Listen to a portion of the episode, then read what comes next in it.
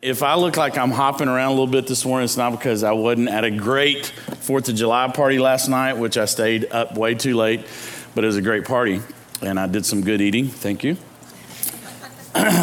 but there's a cricket up here that's by me. Yeah, thank you. You notice it. So if that jumps in the wrong direction at the right time, uh, we might get a little bit holier than we usually do in church today, because I'm not um, I'm not a real bug guy bugs, snakes, spiders, things, uh, anything that could crawl, or I just, that's not good for me. So I could kill it, but I would be afraid I'd offend somebody. but believe me, that's what I really want to do. I, mean, I can help it just move along over to the, there you go. That's, there you go. If you got your Bibles, seriously, that's just gonna, all right. No videos, good. We're good. Okay. Second Corinthians. This is where we're going to get cranked up today. Second Corinthians 5. Um, we're going to start in verse 14 and go through 20. And the question that I put for you this morning is Who are you?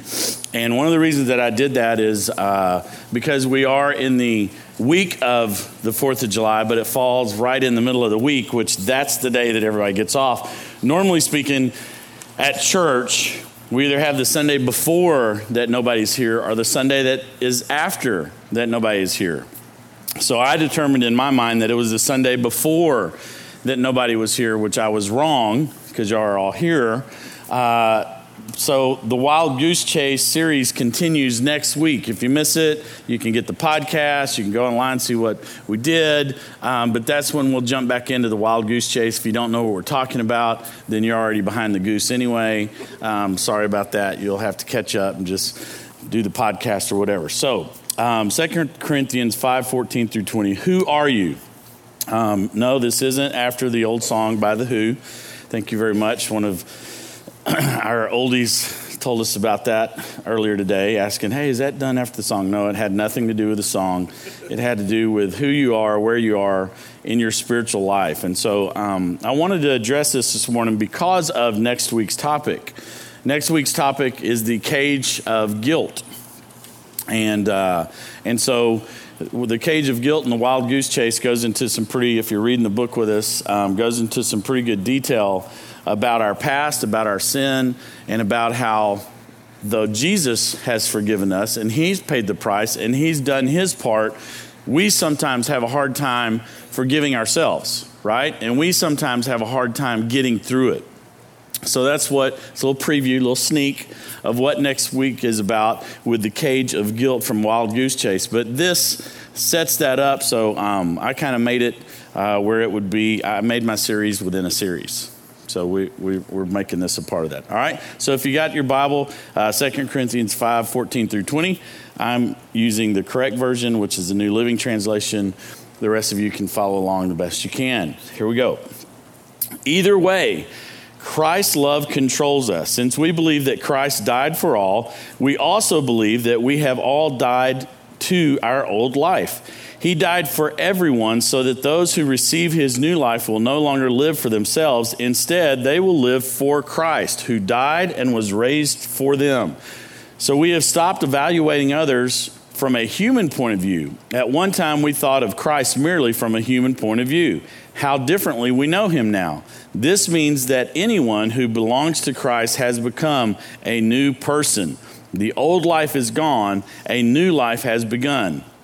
And all of us, and, and all of this is a gift from God who brought us back to himself through Christ. And God has given us this task of reconciling people to him. For God was in Christ, reconciling the world to himself, no longer counting people's sin against them. And he gave us this wonderful message of reconciliation. So we are Christ's ambassadors. God, has, God is making his appeal through us. We speak for Christ when we plead, come back to God. So there's four um, principles, there's four areas, there's four things, however you want to say it. There are four um, what I call principles that that should guide us in doing this, and uh, and I've got them for you there in your notes, so you're ready to roll with me. The first one is this: Who you are determines what you see. Who you are determines what you see. So the question this morning is based on that verse out of Second Corinthians who are you? Who are you in Christ? In our theology and doctrinal classes that we would take in seminary, that who are you question is simply this What is your position? What is your position in Christ? What, what, what are you in Christ's eyes. How does that work? And I'm going to make it real simple this morning. And y'all, I apologize for it being pretty foundational. But what I have found throughout uh, my years in ministry is even though sometimes we assume something and we think something and we believe something, pardon me, not everybody understands it, knows it, or has heard it. Or the truth is, they don't believe it because we're not living it. That one's that's the amen or oh me one, right? Because we're, we're not doing what the Bible tells us to do. So in Second Corinthians, we find this our position in Christ is this I was separated because of sin. If you want to play the blame game and, and you know, talk to your therapist and blame it on Adam and Eve, okay, that makes you feel better. But then you and I have a responsibility because we were born into this sin. This sin nature is what we are born into. So God had a remedy, and his remedy was his son. In the Old Testament, we see all about the Messiah coming. And in the Old Testament, what we have is we have an understanding of this is sacrifices, and you get these sacrifices, and if those sacrifices are given the correct way by the priest and the high priest and what they do, then your sins are forgiven, and this is how you go along the line. And then, then you're forgiven, and you're looking towards the Messiah to come. So they had faith in the Messiah coming, and that they, the people before Jesus walked this earth, they had faith that his coming was going to be their salvation. In the meantime, here's these sacrifices. This is what you do. A lot of that in the Old Testament, right? Burnt offerings, all kinds of lambs and everything, right? Then Jesus comes. And what God tells us is that He sent His Son for our sins. So Jesus becomes that lamb, becomes that sacrifice. So He is our relationship. He is what makes the relationship with God one again. So, what does that mean? That means this at our judgment seat, at our day of judging, however that looks, and I have a picture in my mind because I was a little kid when I heard one of those sermons about the judgment seat of God. Y'all remember? I mean, it's kind of vivid. But whatever that judgment looks like, it's going to be this it's going to be God the Father who created all of us, and here's what his plan is. Got a few questions for him, by the way. God the Father, me, and I have a feeling that I'm going to be some like down there and he's kind of up here. And then there's Jesus. Now, there's probably going to be a cloud of witnesses around, but all I know is at that point in time, all I'm going to be focusing on is me and God, and where's my man Jesus? Because here's what this means our position. This means that God looks at me and he says, Jonathan, why should I let you into my kingdom for eternity? Now, this is just the way I picture it because I'm kind of creative and I get a little passionate and excited. I'm probably a little bit more like Peter in the Bible than anybody else. I'm, I'm ready to chop off somebody's ear and then go like, ooh, sorry about that right? I'm that kind of person. My feeling and my gut is that before God even finishes saying, Jonathan, why? That Jesus steps in. he says, Hey, Dad, remember when Jonathan was 14, San Marcos, Texas? That that's when he began a relationship with me. So he's part of the family. God, this is this is this is one of yours. And not that God I don't think he needed reminding, but I think it's just part of the process that that helps us, but it also helps God to know that hey, Jesus has that relationship. Now here's here, here's where I want you to, to hang with me with, with where we're going with this. Guys, this morning, when I talk and I say the position that you're in in Christ, that position is everything. Because if you're not in the correct position with Christ, if, if you really do not have this relationship with Christ, then, then the, the little scene that I just described to you, can bring fear. It can bring anxiety. It can, it can bring, I mean, there's enough about death and enough about what's after this life to bring all those things anyway. But if I'm not sure and I worry about it and I'm concerned about it and I think there's some sort of scale on how I get to heaven and how, how my good deeds are here and what that looks like, I, I've really missed what, what God intended as He sent His Son Jesus for every one of us who believe in Him and every one of us who want that relationship. So, this position in Christ brings about these four things that we're looking at. Who you are determines what you see. So, my position, me knowing that I am God's child, that I'm part of the family, that I'm going to spend eternity with Him, that nothing can take that away.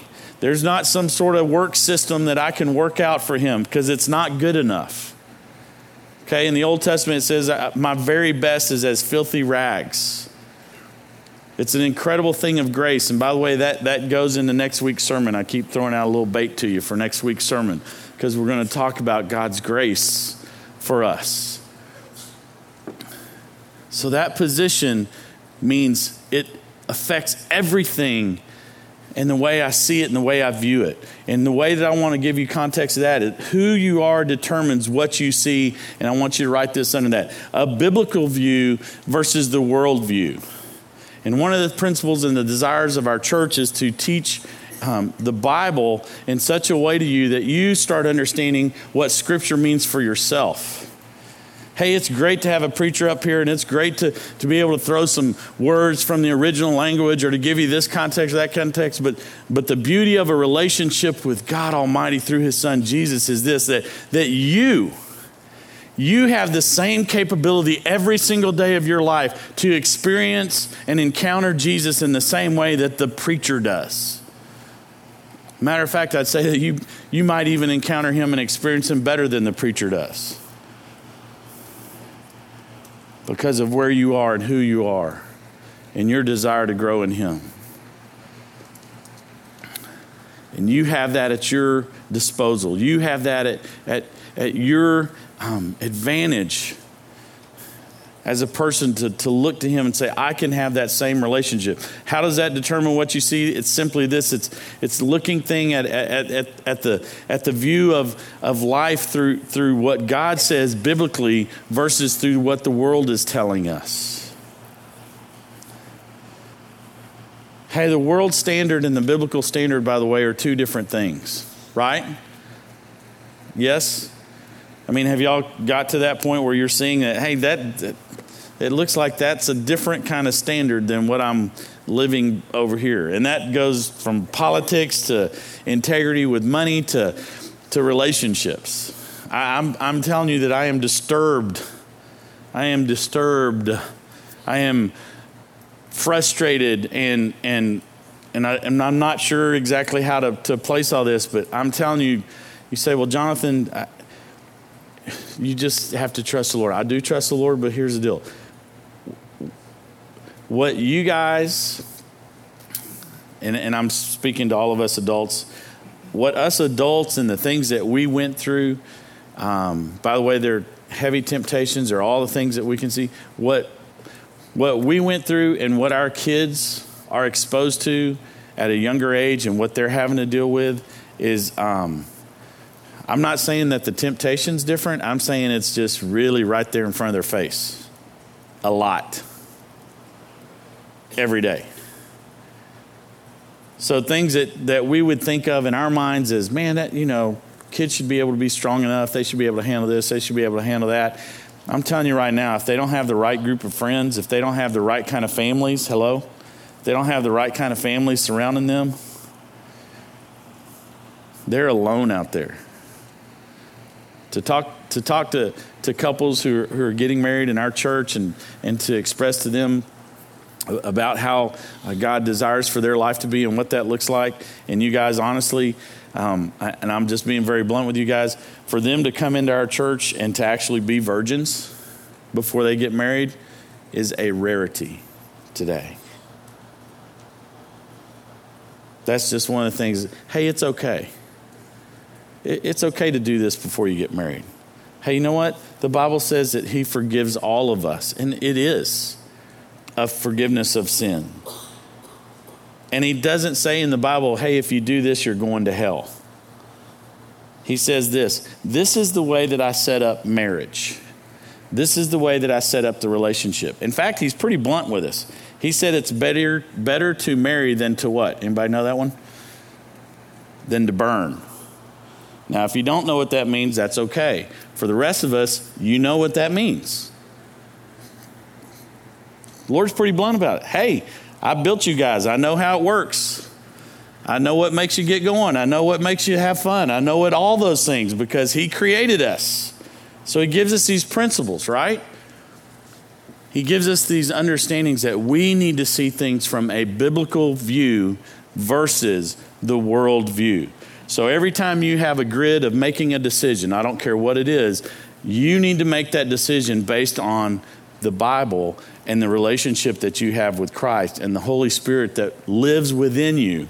Again, your position in Christ, the Holy Spirit that lives within you, so that you can make decisions based upon Him and His character and what He's done for us rather than what you think or what the world thinks. You say, Well, Jonathan, that's really hard to do. Welcome to the journey. Welcome to the walk that for some reason all of us who are Christians think, man, I punched the holy card and life is going to be easy street. And how come I can try to live for God every week and I'm doing all that I can? I'm going to church, I'm doing that Bible study. Heck, preacher even said something about giving and I gave. Uh, that's always the big one in church, you know. I do that. And yet the guy right next door to me lives like the world, treats his wife like she's nothing, doesn't spend time with his kids, and he's being successful. From whose point of view? Hello? The world's point of view. So God tells us that we need it from his point of view, what we see, the biblical view versus the word, world view. The second one, who you are determines how you see others, how you see, how you view others. Do we see others like Jesus sees them.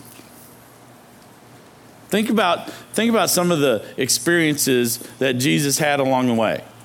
I mean, you had, you had a group of crazy dudes who their friend, their friend was dead, and they did what? Lowered him through the roof. I mean, those are pretty determined friends, weren't they? Hello? Right? I mean, th- those dudes, hey, we've got a dead friend we, we want him alive. We hear Jesus does some miracles. We're going to get to him, and we're going to do this with our friend. I mean, that, that is one experience of Jesus. How do you think he viewed that? How do you think he looked at that? How do you think he thought about that as he did the miracle? What, what about just the blind man? I mean, I know Jesus was, I mean, he, he was God in flesh, so we know he can do those things, but sometimes I kind of wonder how did he think about that? Hey, if I if I heal this guy, and then I got to make sure that my words are correct because they're going to be written down in a Bible that everybody's going to see. So if I heal him, what's the next step for him? Or this this is one I, I absolutely love in the scripture. Is Jesus getting some water at a certain time of day? And a woman comes to get water at that time of day, and you're not supposed to do that, especially who she was and what her background was. And then Jesus starts talking in, I call it Christianese, Jesus talk, right? Oh, you're needing some water. Yes, I'm thirsty. Oh, you need living water. You need, you need water that you'll thirst no more. And I mean, I'm just trying to put myself in her shoes, going like, okay, got the loony one here, right? Got the got the cuckoo guy out here by the water fountain going, uh, what's he saying? But all of a sudden, this is just the picture I have of him with her. Here she is, she's slept around the town with most of the guys. She has a reputation. I'm going to say that her self esteem wasn't very good. And Jesus starts talking to her and conversing which you got to think at, at one point because of what she did she's either going like hey this guy's hitting on me or something's different about him and he's crazy because of what he was saying. But at some point in time, this is what I picture. At some point in time, he looked her straight in the eyes and it caught her eye. And he started telling her the truth and what she could experience. And her life was changed. Now, here's the interesting thing in God's grand scheme of things that He does for all of us. He gives us this relationship with Christ. And then He says, I want you to know that, that you, you are the ones that will reach others. You are the ones that will be my ambassador to others. You are the one that can let them know that Jesus is real. And your life, your testimony, your experience with Christ can be viewed and observed by others that you work with, live by, serve with in such a way that they would desire to have the same thing that you have in your relationship with Christ. So the second one is who you are determines how you see others. Do you and I see others like Jesus sees them? Hey, I if they roll the way that I roll, we can be good friends and that's fine. It's the ones that don't roll like me that that I have a hard time saying, "Hey Jesus, I want to hang out with that one." Right? That's hard. I, and, and listen, I, you know, teachers, coaches, all of us at work, to say that we have some people that we like more than others and we dislike, we're just going to be honest, right? There are some kids that I love to coach. They'll do anything I ask. There's other kids that I'm serious, I'd like to slap their mom and dad for the way they've raised them because they're so disrespectful and they won't listen to what coach says to do, which then tells me that they won't listen to what their parents say to do. Hello? See how that has a trickle effect? Now, I said that in the flesh. I love every kid, treat them all the same. In fact, I'm probably harder on my kids than I am the other kids. But when I say that to you, we naturally are drawn to certain people that we have relationship with or things in common or those kind. So we do that. But what about the person that just kind of he just he or she just kind of has that irritation about them or are they always, you know, I'm one of those guys that I see a glass of water and it's half full. You know, some of my friends, they see it half empty and it drives me nuts. I'm going like, can't you just, do we have to approach it from the negative side? Can we approach it from the positive? That's just who they are. And then they ask questions. That's how God created them and what they're meant to be. And we all work together towards the body of Christ. And then God uses each one of us to do his work for Him. The third thing, who you are determines how you view life. This is so interesting to me that the scripture tells us to gain my life, I must what? To lose it.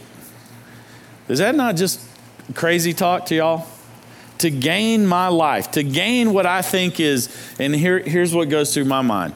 As a churchgoer, as a kid, here's what I usually viewed church as here's the do's, here's the don'ts. Here's those guys that um, they say they they say one thing, but I've heard them and, and, watched them do another thing, right? And here's the mamas that I've watched do the same thing. And then I loved it in the Good Baptist Church. We had what we called it um, Deacons Row, and Deacons Row was the guys on the backside that they had a little bit of an affinity and addiction for smoking.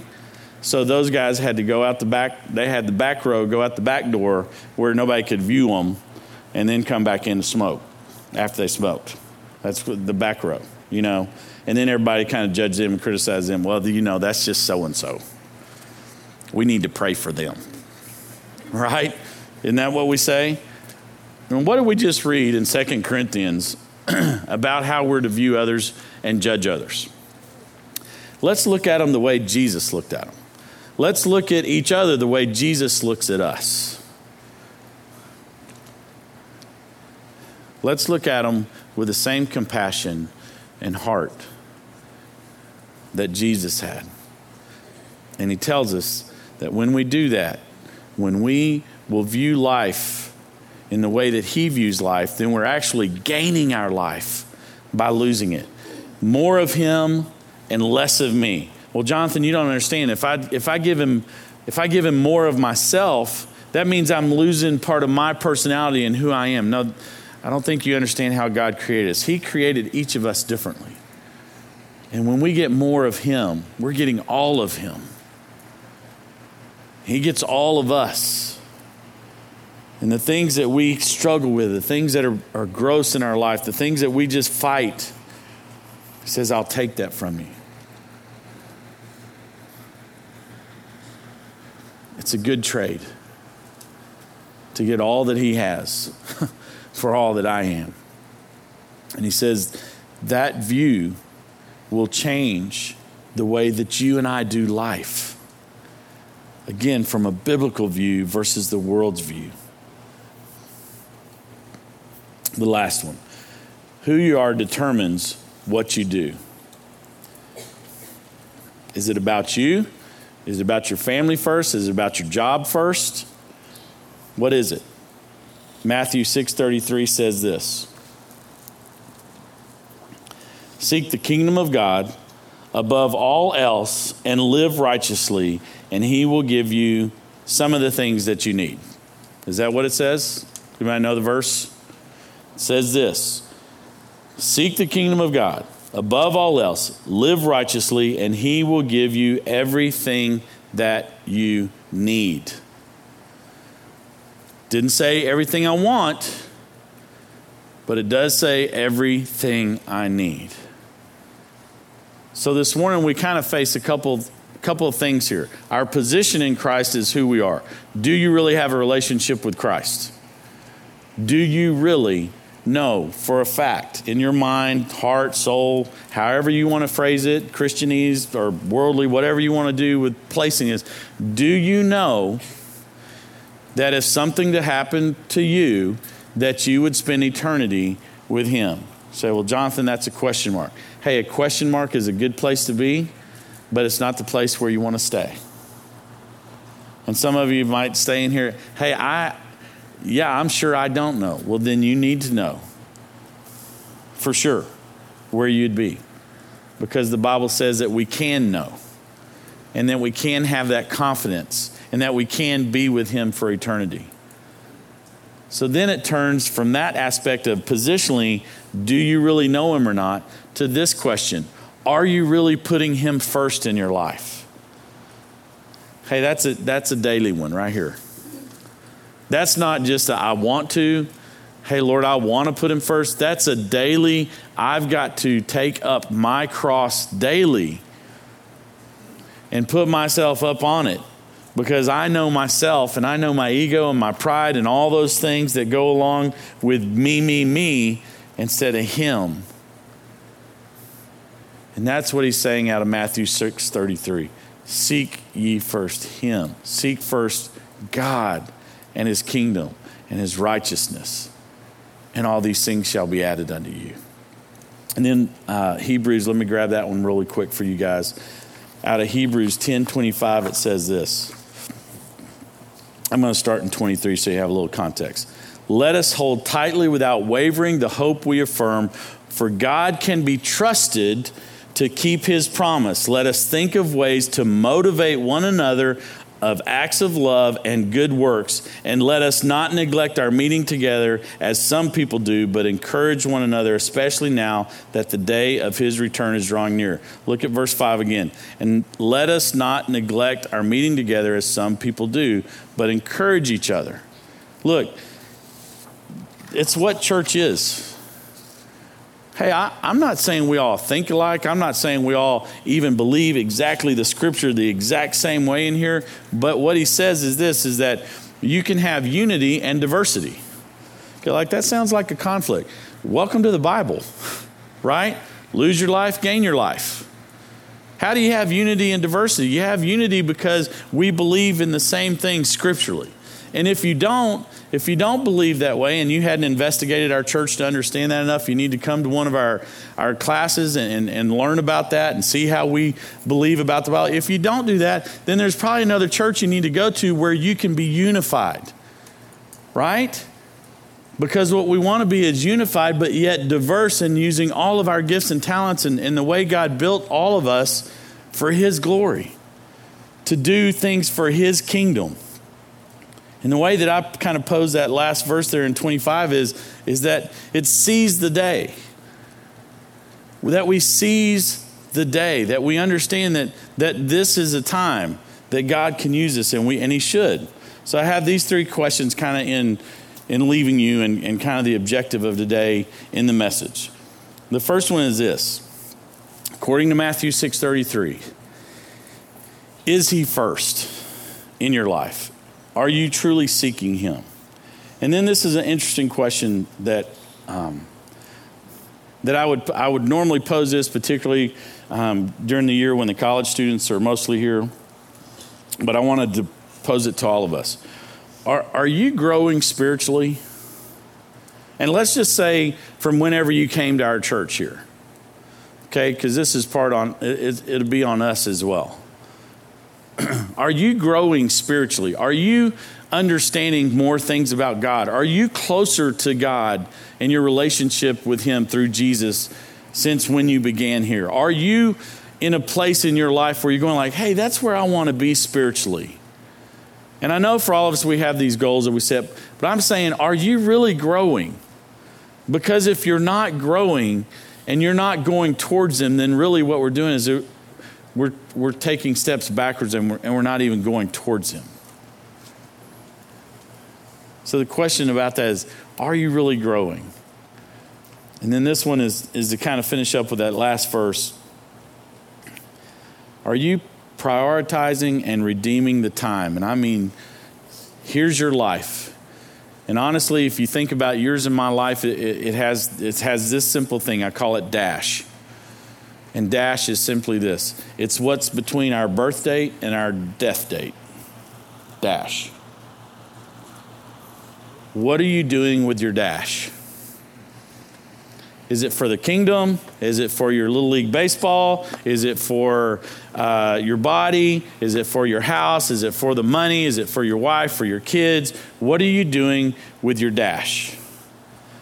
Because the Lord is pretty clear about his kingdom and what we should be doing with our dash. Will you pray with me, please? Father, thank you for this morning. I thank you for your word. Lord, I know just in, in my own spirit, God, there are so many times that I get caught up in thinking more like the world and doing the things of the world and wanting to be like the world. And Father, it seems like like I want to I want to be as much like the world as I can be and still be called a Christian. And yet, Lord, there's a distinct difference that should be marked by my life. If I'm really an ambassador of you and your kingdom, Lord, there's things that are going to be different about me. And, and Lord, they, they shouldn't be things that offend people, but they should be things that draw people. And Lord, it's about your love and your grace, but it's also about, Lord, knowing that you're holy and that, Lord, there can't be things in my life that aren't holy and right, and people view me differently. God, would you let us have a grasp this morning on, Lord, are we truly seeking you first? And Lord, for some this morning, it just really might be a question of position, of, of where they are with you, and Lord, if they really know you or they don't. And Lord, with any of that, I just pray that if there's question or